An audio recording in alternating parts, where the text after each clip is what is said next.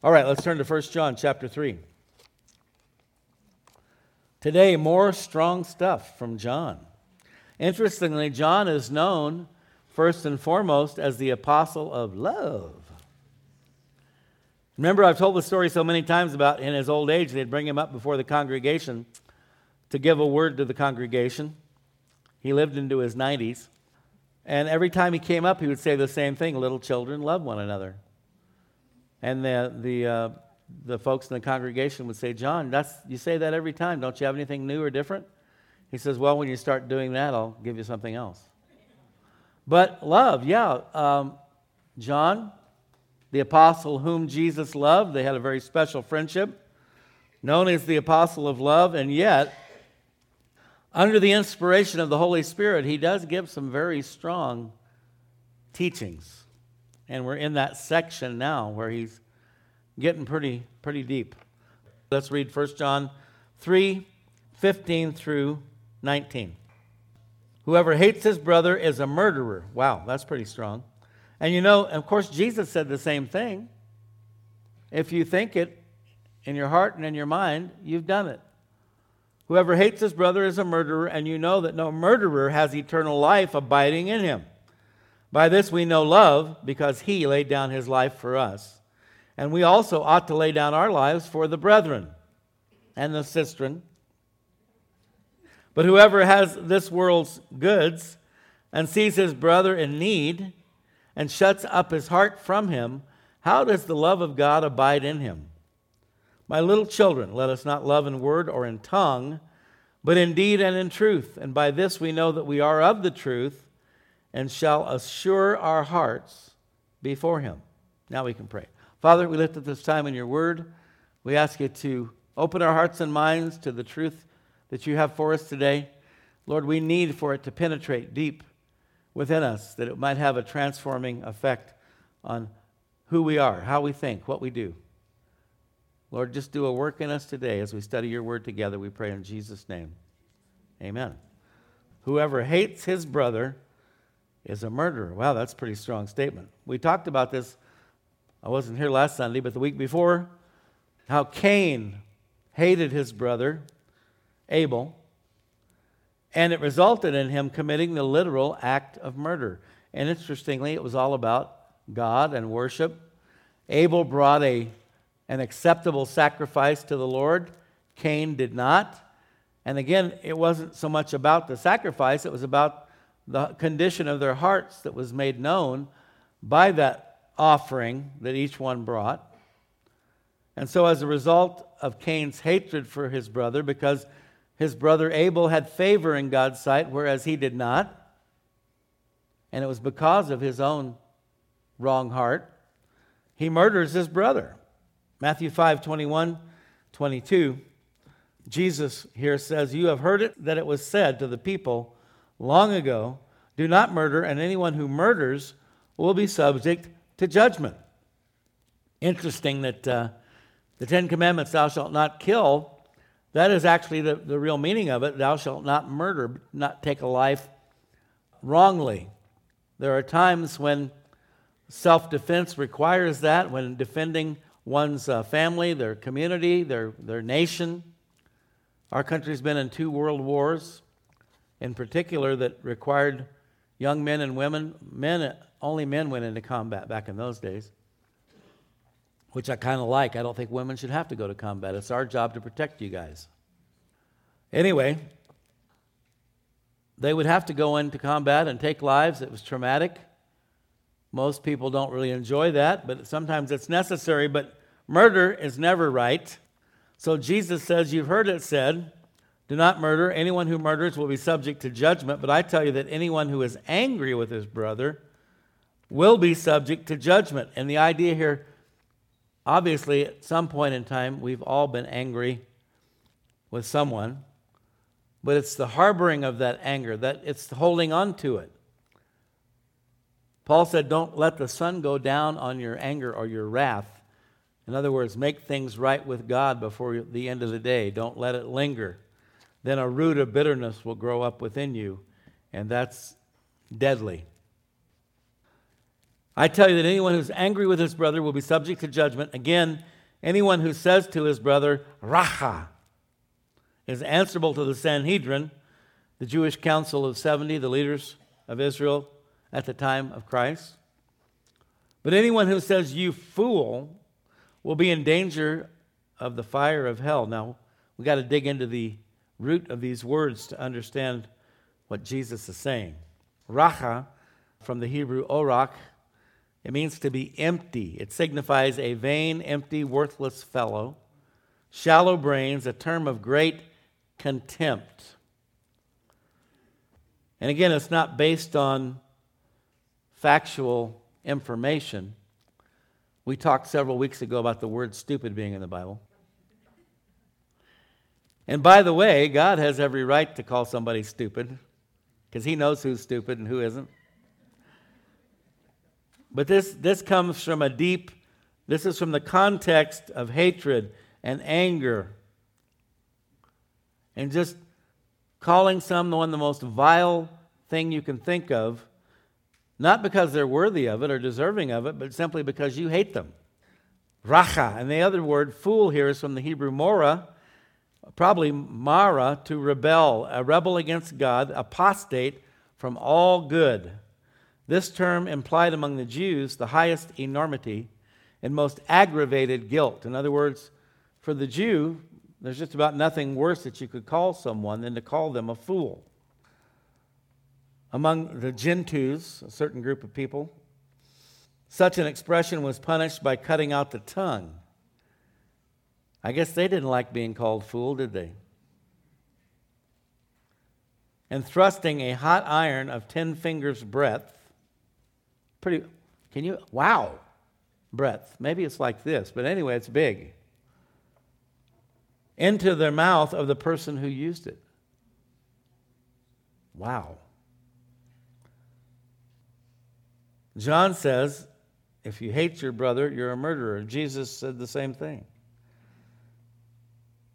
So I would say that in the case where we find ourselves angry, particularly as John is emphasizing here, brothers and sisters in Christ, I think you can go beyond that with a universal application, but particularly as it relates to our relationship with our fellow believers, that would include our spouses. If we find ourselves angry, we should be quick to repent, confess that sin, and repent from it. It's a very serious thing. And again, the, this person that he's describing here, the one who hates his brother, who is a murderer, and Jesus, talking about the one who um, is angry with his brother, being subject to judgment, obviously we have that opportunity to confess that sin, to repent, and then be forgiven.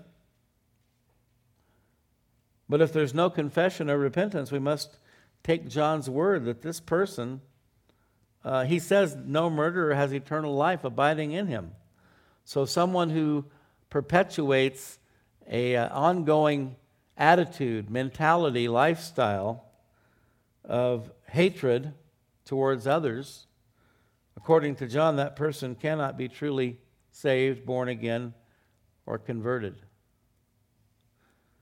And that's that revelation is not a bad thing because the worst thing that could happen to anyone is for them to go through life thinking they're right with God when they're not. Right? The devil has many ways of deceiving people. And one of those is to convince someone that they've been converted when they really haven't. So God gives us warning signs in the scriptures so that we can practice self examination. We're going to be taking communion today, and we're going to read that verse from 1 Corinthians 11 where Paul talks about before you partake, let a man first examine himself God gives us His Word as a mirror. In the book of James, it talks about that. The man who hears the Word and goes away and doesn't do it is like the person who looks in the mirror, sees his face, and then forgets what he looks like. So, even though the words of John here may sound rather harsh, it's a blessing really because it helps us to evaluate our own spiritual life, our own relationship with God. And I think there are some people that are very conflicted because, at least at the surface level, they acknowledge a belief in God, perhaps even a belief in His Son, Jesus Christ, but they struggle on an ongoing basis with these horrible, this horrible inner turmoil of anger, bitterness, resentment. And they're baffled by it because they, why, why am I like this if I'm a, I'm a believer? Well, John says, no, you're not. And again, that's, that's not a condemnatory thing. That's simply God communicating to you, you need to really yield your life to me. You need to be truly born again. Being religious isn't enough. You need a relationship with me. So think about that as we go through this. Verse 16, John 3:16. 1 John 3:16. By this we know love. And by the way, as we mentioned previously, the word John is using throughout this passage is agapao. Agapao, it's a form of agape, unconditional love. By this we know that we love unconditionally, you could say, because he laid down his life for us. And we also ought to lay down our lives for the brethren. So, having clearly spelled out the requirements and expectations placed upon those who claim to be sons of God, John now tells us what that love should look like. And he uses the example, of course, of Jesus Christ because he laid down his life for us. Now, Jesus did it in multiple ways. He sacrificed, as a man, he became a man. God came down, the incarnation. God became, the Word became flesh and dwelt among us. We read in John chapter 1. So he laid aside his glory in heaven. Big deal. Came down, took on the form of a man, denied himself of the pleasures that most people are uh, in in this life. He was celibate. He never, I can't imagine God getting married. But as a man, he certainly would have had those inclinations, denied himself. And he said, If you want to follow me, you must deny yourself, take up your cross, and follow me. So he, he, he traveled around for three years, basically sleeping out in the open air. He said, Hey, the Son of Man has no place to lay his head the rock for a pillow, and so forth. And then the ultimate denial, of course, the Garden of Gethsemane. If it be possible, let this cup pass from me. Nevertheless, not my will, but thy will be done. And he ultimately laid down his life literally, physically. Before that, though, he remember when he got down on his hands and knees and washed the disciples' feet? He says, The Son of Man came not to be served, but to serve. His whole life was that of a servant, even though he's the King of glory. So he's our role model, our example, and he took it all the way and died on the cross for our sins. John says the way that we really know agape, agape agapao, unconditional love, is by the example that Christ set for us. For those who profess faith in Jesus Christ, the risen Son of God, the Savior, Jesus is our role model, the example we follow, the one we are to pattern our lives after. And then in John 13 34, he says, A new commandment I give to you, that you love one another as I have loved you, that you also love one another. Notice little key phrase there in the middle as I have loved you. And there are times, of course, yes, when believers are called upon to literally lay down their lives for Christ. But I almost think that's not the hardest part. Although Christ was tortured physically. Many believers down through the ages have been tortured and tormented physically. But the biggest challenge, I think, is to lay down your life on a daily basis, putting others before yourself, crucifying the flesh, saying no to selfishness and yes to selflessness. You only got to die once physically. But as believers, we're called upon to die to self every day. That's a challenge, wouldn't you say? That doesn't mean we should give up on it, but it is a challenge and it's going to require total reliance upon God, His Holy Spirit, the truth of His Word, to be continually molding us, shaping us, and transforming us into the image of our Lord and Savior Jesus Christ. I remember, again, when we talk about the garden, when Jesus took Peter, James, and John with him to pray, and they all fell asleep, remember? Three times that happened. Jesus goes, Oy vey. Couldn't you just tarry with me for one hour? And uh, he says, The spirit's willing, but the flesh is weak, right? I mean, in our hearts and our minds and our spirits, we want to do the right thing. We want to be selfless. We want to lay down our lives. But I'm telling you that we always get this battle from the flesh. So we can't back down, slack off for a moment. Because when we do, that old dead man, the old man rises up, the flesh rises up. So we're not called to simply love one another, say, for example, like uh, Peter loved John or Mary loved Martha. We are to love like Jesus loves, and this is a tall order. Philippians 3 10 through 14 that I may know him and the power of his resurrection. Notice, how many of you here today truly want to know the power of the resurrection? I see a lot of hands not going up. You know, okay, God, make note. There are some here today who don't want to know the power of the resurrection. Yikes. But guess what needs to happen if you want to know the power of the resurrection?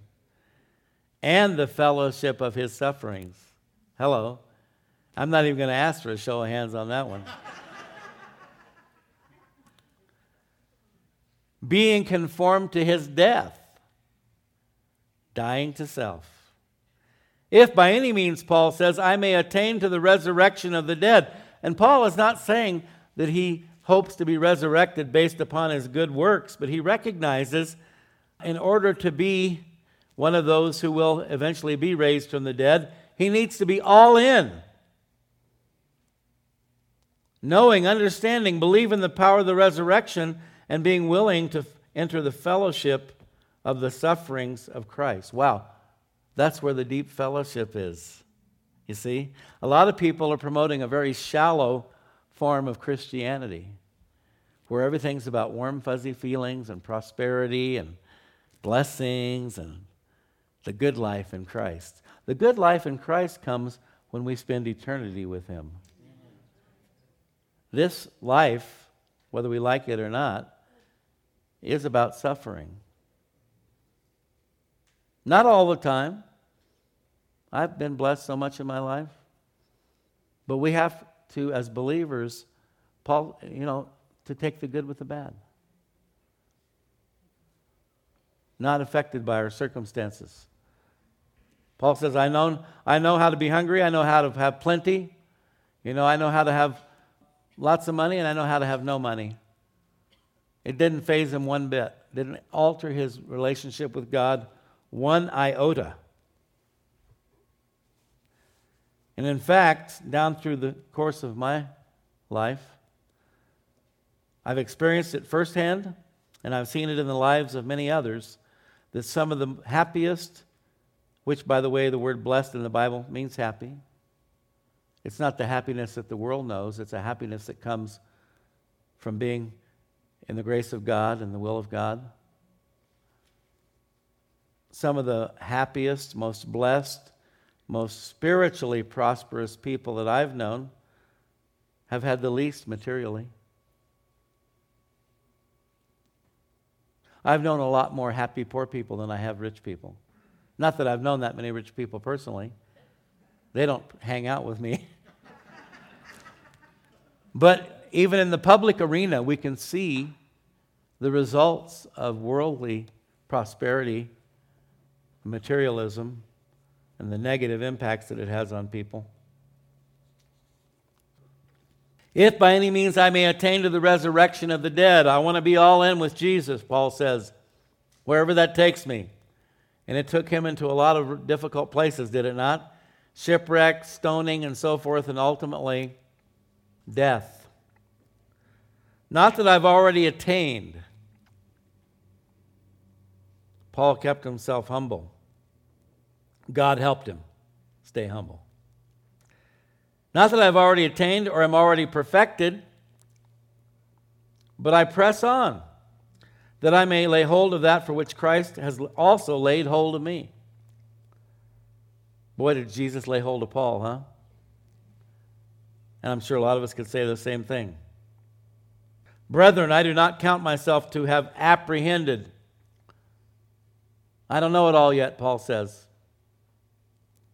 But one thing I do, forgetting those things which are behind, and that's so important.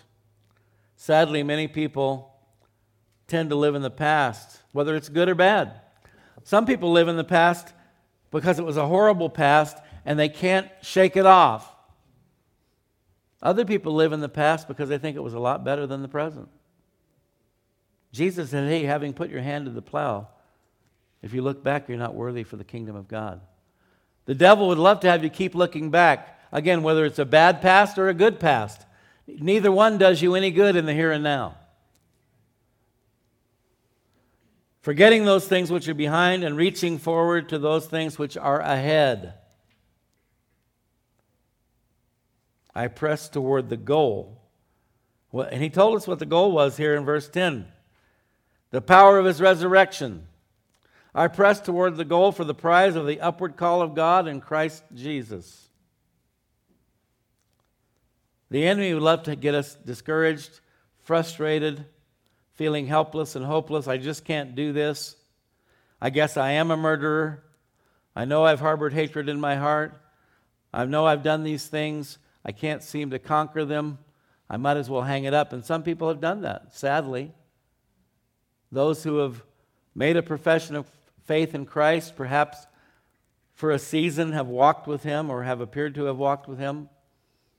And at some point, the enemy has been able to uh, convince them that it's hopeless, and they give up. Paul says, I don't look back. I press on. I press towards the goal for the prize of the upward and call of God in Christ Jesus. And that's what each one of us need to do. It's only by His grace that we stand. Verse 17, but whoever has this world's goods and sees his brother in need and shuts up his heart from him, how does the love of God abide in him? So here's another practical thing Paul's given us. First of all, man, you can't be hating on your brothers and claim to be a born again believer because you're a murderer. But then he says, Another practical expression of agapao is seeing someone in need, having the ability to help them, and doing so versus choosing not to. James 2:15 If a brother or sister is naked and destitute of daily food, and one of you says to them, "Depart in peace, be warmed and filled. I'll be praying for you, bro, sis." But you do not give them the things which are needed for the body, for their physical well being and sustenance. What does it profit?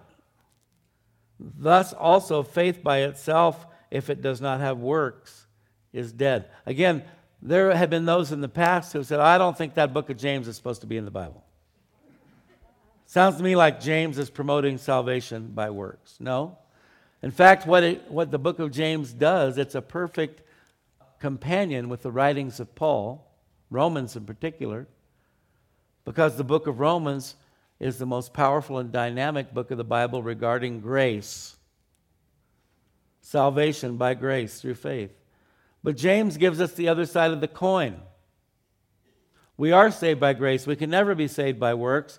But if we are truly saved, there should be evidence of that salvation in the good works that we do. Thus, also faith by itself, if it does not have works, is dead. And I, I, don't think we can really argue with James on that point. And again, a lot of it has to do with, again, dying to self, denying the flesh, being selfless rather than selfish. And again, how do we how do we achieve that? It's God doesn't just wave a magic wand over us and suddenly, yes, certain aspects of conversion there, there's a lot of instantaneous transformation that takes place in people's lives. I've seen people instantly off of drugs, off of alcohol, off of profanity, various things. But it's not always that quick and easy. And I don't know why, only God knows why. But it's an ongoing work that we have to perform. Paul says, Work out your salvation with fear and trembling. We can't hope to be the epitome of holiness and righteousness and Christian maturity if we don't put forth any effort. Anything that we do in this life, if we want to be good at it, you've heard me say this so many times, we have to keep doing it, we have to practice. And that involves those basic fundamentals of discipleship prayer, Bible study, fellowship, service, Christian service. All these things contribute to our ongoing spiritual growth and maturity. The emphasis on these passages that we've been reading this morning are on brothers and sisters in Christ, our own spiritual family. You know, so often uh, we send money to people in third world countries. That's a good thing. The poor of the inner cities or the deprived rural areas, that's all good. We should do that. But at the same time, often we fail to notice and meet the needs of people within our own congregations. And that itself is a two sided coin because there's been so many times over the years as a pastor where I found out about somebody's need after the fact. And I, oh, why didn't they say something? Why didn't they tell us? And oftentimes, the people who are most genuinely in need are the ones who are most hesitant to say anything. So that's why we need an increased sensitivity as the body of Christ. 1 Corinthians 12, Paul says, when one part of the body hurts, the whole body hurts. But why is that? Because everything's connected, right? You stub your toe and you feel it to the top of your head, right? That's how the church should be. But in order for that to happen, there's got to be relationship, there's got to be fellowship. That happens, people who hang out before and after the service on Sunday mornings. Don't just rush off to your car and leave. And you might think, I, I just don't, I don't really want to get to know anybody, just do my thing. But the day might come when you really wish you knew somebody. You see? There's, there's, there are times in life when we all need somebody, right? And maybe if you have a spouse, hopefully it can be that person, but not always. Sometimes we need other people relationship, fellowship, connectivity, if you will. Women's Bible study, men's prayer, koinonia groups are all ways, opportunities to get to know people and build relationships. And you might think, well, I've already got plenty of relationships outside the church, but Paul's emphasis is on the church, the body of Christ, the brethren, and the sistren. And in the book of Proverbs, it says there's a friend who sticks closer than a brother. And it's not talking about Jesus, but we can certainly use it. And oftentimes people do use that verse in application of our life in Christ that Jesus is the friend who sticks closer than a brother. But that's not the literal meaning there. It says, A man of many companions may come to ruin. A lot of surface, shallow relationships. And some people, they have this need to be liked by everybody, right? But they don't have any really defining relationships, deep relationships. A lot of you know my, my good friend, Pastor Brian Davis. We've been meeting together weekly for 20 years or more, probably 22, 23 years. Brian's a good, godly man and um, good friend. And we can be honest with each other and share things with each other without any fear that one is going to reject the other. We all need those kind of relationships in our lives. It's like a David and a Jonathan, a Jesus and a John. If you don't have someone like that, pray that God will bring them into your life. And maybe they're praying that God will bring you into their life. But we all need that. And again, but how does that happen if we're not spending time with the body of Christ? Galatians 6:10 Paul says, "Therefore as we have opportunity, let us do good to all, not just our brothers and sisters in Christ, but as we go through life, and I confess I need to get better at this too, but we all should be looking for those opportunities when God uh, just a moment in time where God presents us with an opportunity to do something good for somebody, to be nice to somebody. It was a very tiny thing, but yesterday I was in a fast food place. I hate to admit it. And there was a, a, a, lady there. I don't know how old she was. She was older than me, I think, but she was somewhat disabled. I mean, she was getting around, but she was struggling a little bit. And she had gotten her food and she dropped her whole stack of napkins. And they're all over the floor there. And I saw her start to go for them. And I ran over there real quick and I, I said, Let me get those for you. And I reached down and picked them up. I'm not bragging, folks, because I don't, I'm, I don't do that all the time, okay? I'm, but at that moment in time, thank God I actually listened to the Holy Spirit. And it was just a little silly, tiny thing picking some napkins up off the floor. But it blessed her. If we watch for those opportunities, they're out there all the time. Just to do something nice for somebody. But now Paul goes on here in verse 10. He says, especially to those who are of the household of faith. You know, it's been said, wow, I'm going to get convicted before this even comes out of my mouth. You can tell who a person really is by the way they treat their own family. Ouch. Sadly, in our flesh, we often treat our family members worse than we do other people because we think they're stuck with us. Right? Of course, in this day and age, families are a lot more fluid than they used to be. But in, we have this inner sense that, well, yeah, I can treat that person lousy because they're, they're, they're, st- they're married to me. They're my kids. They can't make me not their father. but I want people out there in the world to think I'm really great. So I'll be nice to them. But Paul says, especially to those who are of the household of faith. 1 Timothy 5 8. If any provide not for his own, and I know that Paul is speaking primarily here of material provision, taking care of your family, making sure they have food and clothing and so forth. If any provide not for his own, especially for those of his own house, he's denied the faith and is worse than an infidel. But I would say it goes beyond material provision. Because when Jesus taught the disciples what we call the Lord's Prayer, and he said, um, Give us this day our daily bread, it's not just food, it's everything that we need mentally, physically, emotionally, spiritually. Father, give us everything we need daily to be a whole person. And so I would say here in 1 Timothy 5 8, if any provide not for his own, that it's not just about material things, it's about providing for them emotionally, spiritually, in every way.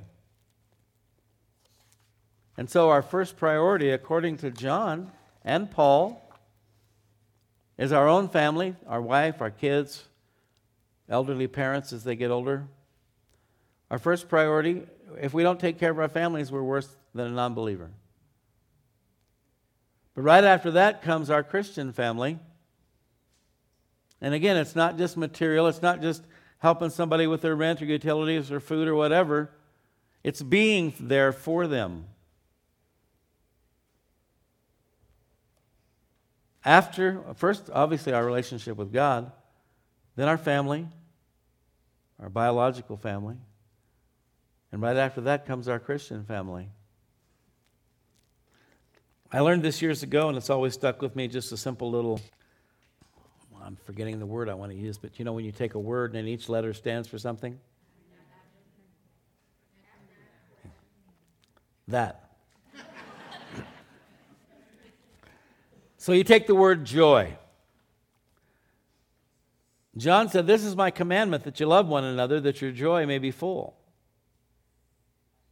Fullness of joy doesn't come from our own personal benefit, you know, like the prosperity doctrine, the faith doctrine. If you're really spiritual, you'll, uh, you'll be wealthy and healthy, wealthy, and wise. The first letter in joy is J, which stands for Jesus. He comes first. The second letter, O, stands for other. You guys know this, see? Jesus, others. The last letter, Y, stands for you. Jesus first, others second, you third. That is a good spiritual recipe for joy. And the thing about it is, when we operate that way, Jesus first, others second, you third, you, your cup will runneth over. You'll never run out of all the things that you need in life mentally, emotionally, spiritually, physically. That old expression, you can't outgive God.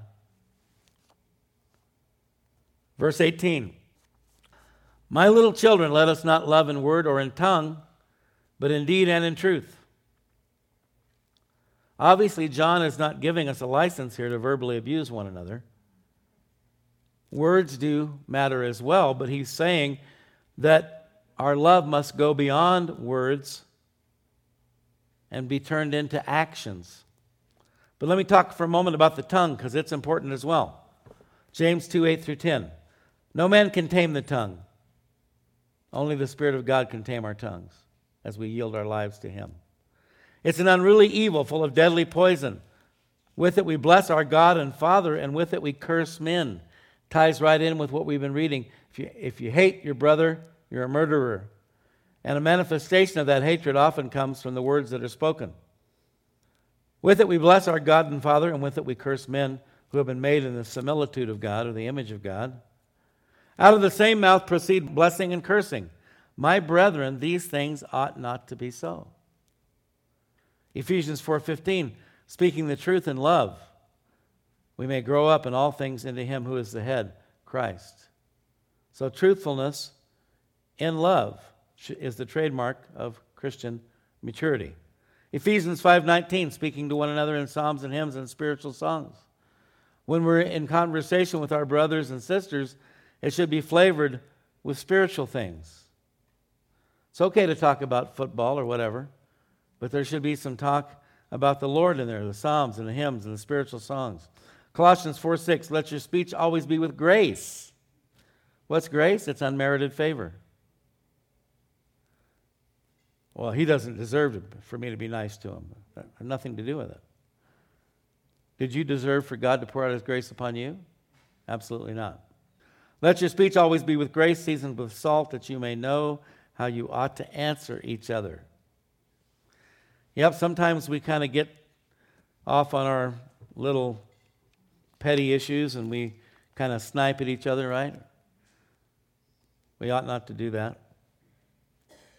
Our words do matter, but they alone are not enough. Indeed, in actions, reminder to the old adage actions speak louder than words. It's like what we read a few moments ago. Be warmed and filled, man. I'll be praying for you. Oh, really? Well, um, that's great, but I could sure use a hamburger right now. Again, we've said this many times as well. Love is not a warm, fuzzy feeling. It's a commitment, a commitment to love your fellow believers and to be their keeper when necessary. A beekeeper. Genesis 4 9, the Lord said to Cain, Where is Abel your brother? He said, I don't know. Am I my brother's keeper? Guess what the answer is? You better believe it. Obviously, God expected Cain to be his brother's keeper. He didn't expect him to kill him. Where's your brother? Of course, God knew.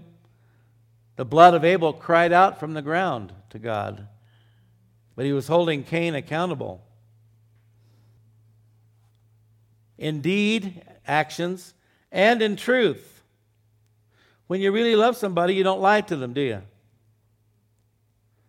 In actions or deeds, in deed and in truth. Speaking the truth in love. You don't skirt the issues or avoid confrontation. That's hard, boy. That's hard for all of us. But it's a lot easier if it's done in love and humility. You know, Approach them with humility. You know what? I'm just as guilty as you are. I'm far from perfect, but I do need to share this with you that this thing that you did or said, it, kind of hurt my feelings, made me feel bad, whatever. You know, it offended me, and I'm sorry for being offended. But speaking the truth to one another in love. and not speaking from our own emotions, feelings, or opinions. Speak by, on, and from the truth, the authority of God's word. And by this we know that we are of the truth and shall assure our hearts before him.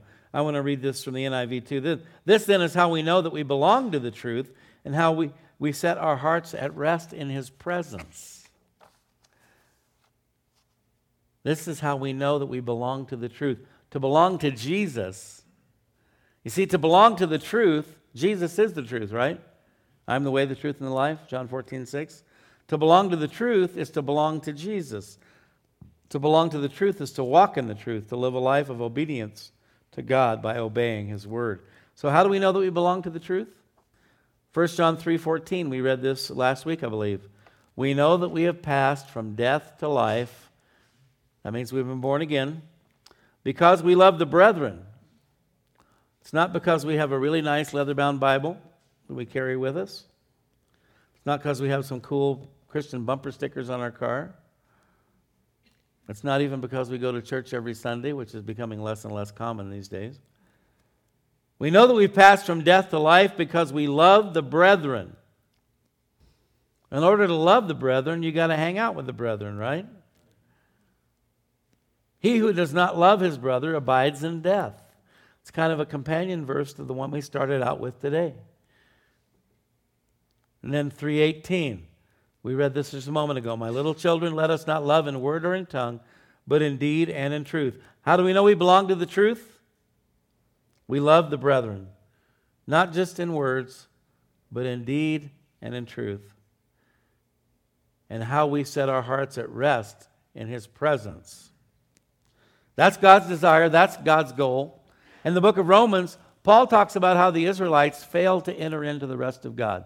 God had a promised land for them. He wanted to take them out of bondage in Egypt and into the promised land where they could have rest and peace. And the Sabbath day was symbolic of that rest that we have ultimately in Christ. But we're told in the book of Romans they failed. They wandered in the desert for 40 years, remember? Because of unbelief, because of a lack of faith, they failed to enter into that rest. God has a place of rest for us. This is how we know that we belong to the truth and how we set our hearts at rest in His presence. Have you ever come before God in prayer, say, with kind of a restless heart? Kind of a nervous, apprehensive, uncomfortable feeling that something isn't quite right? These two, next two verses may hold the clue to, the, to why. Matthew 5 23 and 24. Therefore, if you bring your gift to the altar, that's what we're doing today with our worship. Even just sitting at the feet of Jesus and studying his word, taking communion here in a few moments, we're bringing our gift to the altar. We are the gift. And there, remember that your brother has something against you. Leave your gift there before the altar and go, to your, go your way. First, be reconciled to your brother, and then come and offer your gift. If you have some unresolved conflicts, in your life. That could be a reason why, when you come before the Lord in prayer and worship, you feel uneasy, you feel restless. It's just actually the Holy Spirit trying to remind you you've got some unfinished business. Matthew 6, 14 and 15. If you forgive men their trespasses, your heavenly Father will also forgive you. But if you do not forgive men their trespasses, neither will your Father forgive your trespasses. This is not talking about a loss of salvation. This is not talking about that initial point of contact where you come before God and you confess to Him, you know He's right, you're wrong, you are a sinner, you need salvation. Ask Him to forgive your sins.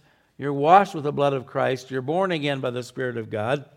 But we all know that we still have the capacity and the ability to sin even after we're saved. It's talking about a blockage, a barrier, a hindrance in our relationship with God because of unforgiveness in our own lives. This is one of the devil's biggest tricks and tools in his toolbox is to keep us in broken relationships, offenses, anger, bitterness, And I've said this many times too, but our relationship with God and our relationship with others, especially believers. Again, you can only go to a certain level with a non believer. The, the most important thing we can have in common is our common faith in God and in Jesus Christ, right? That's the deepest a relationship can go, is when we both know the God of this universe, the creator of the world, the Savior of our souls. So we can never go as deep with a non believer. Our relationship with God and our relationship with others, especially believers, is directly connected horizontal and vertical. There's God up there. We just read in James you can't praise God out of one side of your mouth and curse your brother with the other. It doesn't work. The character of Jesus, I think it's safe to say, is one of love, grace, mercy, compassion, and forgiveness. Would you agree with that? Is that a good description of Jesus? Let me read those again love, grace, mercy, compassion, and forgiveness. If our lives are characterized by these things, according to John, who's speaking on behalf of God, we then know that we really belong to the truth, which means we belong to Jesus. And that'll be a good segue and transition into our communion time. So I'm not even going to pray now. I'm going to go right into 1 Corinthians 11, beginning of verse 23. For I received from the Lord that which I also delivered to you, writes Paul, that the Lord Jesus, on the same night in which he was betrayed, took bread, and when he had given thanks, he broke it and said, Take, eat, this is my body, which is broken for you. Do this in remembrance of me. In the same manner, he also took the cup after supper, saying, This cup is the new covenant in my blood. This do as often as you drink it in remembrance of me. For as often as you eat this bread and drink this cup, you proclaim the Lord's death till he comes. I love that statement because there it's telling us he's not dead anymore and he's coming again. We celebrate his death not because it was permanent, but because his death, his death resulted in the forgiveness of our sins. Therefore, whoever eats this bread or drinks this cup of the Lord in an unworthy manner, in other words, if you haven't confessed your sins to God, if you haven't acknowledged that you're a sinner and asked Him to forgive you and wash you with the blood of the Lamb, Jesus Christ, to partake of communion would be wrong. It would be improper. Because it's not just a religious act, it's a recognition that the blood of Christ is sufficient to remove every sin. So if you've not received Him as Lord and Savior, I would encourage you to either abstain from the communion or get saved right now. And you can. It's that quick. You simply confess to God that you're a sinner, ask Him to forgive you, thank Him for the sacrifice of His Son, Jesus Christ, on the cross of Calvary, and invite Jesus to come and live inside of you. And He will. Verse 28 Let a man examine himself and David in the Psalm said, Search me, O God, know my heart. Try me and know my thoughts. See if there be any wicked way in me, and lead me in the way everlasting. Give the Holy Spirit permission to search your heart. Show you if there's anything there that shouldn't be there. Maybe there is anger against someone. Maybe there is hatred against someone. You know what? It doesn't even matter if they did something right or wrong. Maybe they did something bad. We're still obligated as believers to not harbor anger, bitterness, resentment against them. And we need to repent of that if we have that in our hearts. Let a man examine himself, and so let him eat of the bread and drink of the cup. For he who eats and drinks in an unworthy manner eats and drinks judgment to himself, not discerning the Lord's body.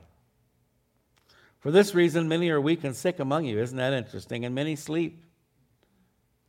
Wow. So it is a serious thing. Sadly, in many churches, it's just performed as some kind of a rote religious observance with no real depth of meaning, but Paul gives it some real depth here. This is serious business. Again, the juice is not literally the blood of Christ. It does not become the blood of Christ when you swallow it. The bread does not become his flesh in your stomach, but that does not take away from the extreme significance of what these elements represent. Verse 31 If we would judge ourselves, in other words, the self examination Don't bury your sins, don't hide them deep within your heart and mind. Give the Holy Spirit permission to bring them to the surface. If we would judge ourselves, we would not be judged. But when we are judged, and again, this is not eternal judgment, this is not loss of salvation, it's simply saying that God's going to hold us accountable. Those whom the Lord loves, He chastens. When we are judged, we are chastened by the Lord so that we may not be condemned with the world. So none of us like chastening, but it's a whole lot better than being condemned with the world, right? God loves you. And so he will do whatever it takes to get your attention. So we can make it a lot easier on ourselves by simply practicing self examination, giving the Holy Spirit permission to dig into the very depths of our soul and dig up and root out anything that shouldn't be there. And He's more than willing to do that. He's ready, willing, and able. As we said, the character of Christ love, grace, mercy, compassion, and forgiveness is all available here today, and it's represented by these elements of which we are about to partake. So let's stand. Let's pray. Father God, we thank you for this day, for the truth of your word. It is so powerful and so dy- dynamic and so life changing. Lord, help us to put these truths that we've learned today into practice in our own lives, God. Lord, we do truly want to know that we belong to the truth. And you've told us how we can know that. So help us not to beat around the bush or ignore the evidence. Help us to look within our own hearts and minds for that agapao, that unconditional love towards one another. Lord, the selflessness, the self sacrificial love of Christ, may it also come forth in our lives, the fruit of the Spirit. We ask you now to prepare our hearts for communion. Search our hearts, O God. Holy Spirit, show us anything that we need to confess before you today and repent of, so that we can partake in a worthy manner. We pray these things in Jesus' name. Amen.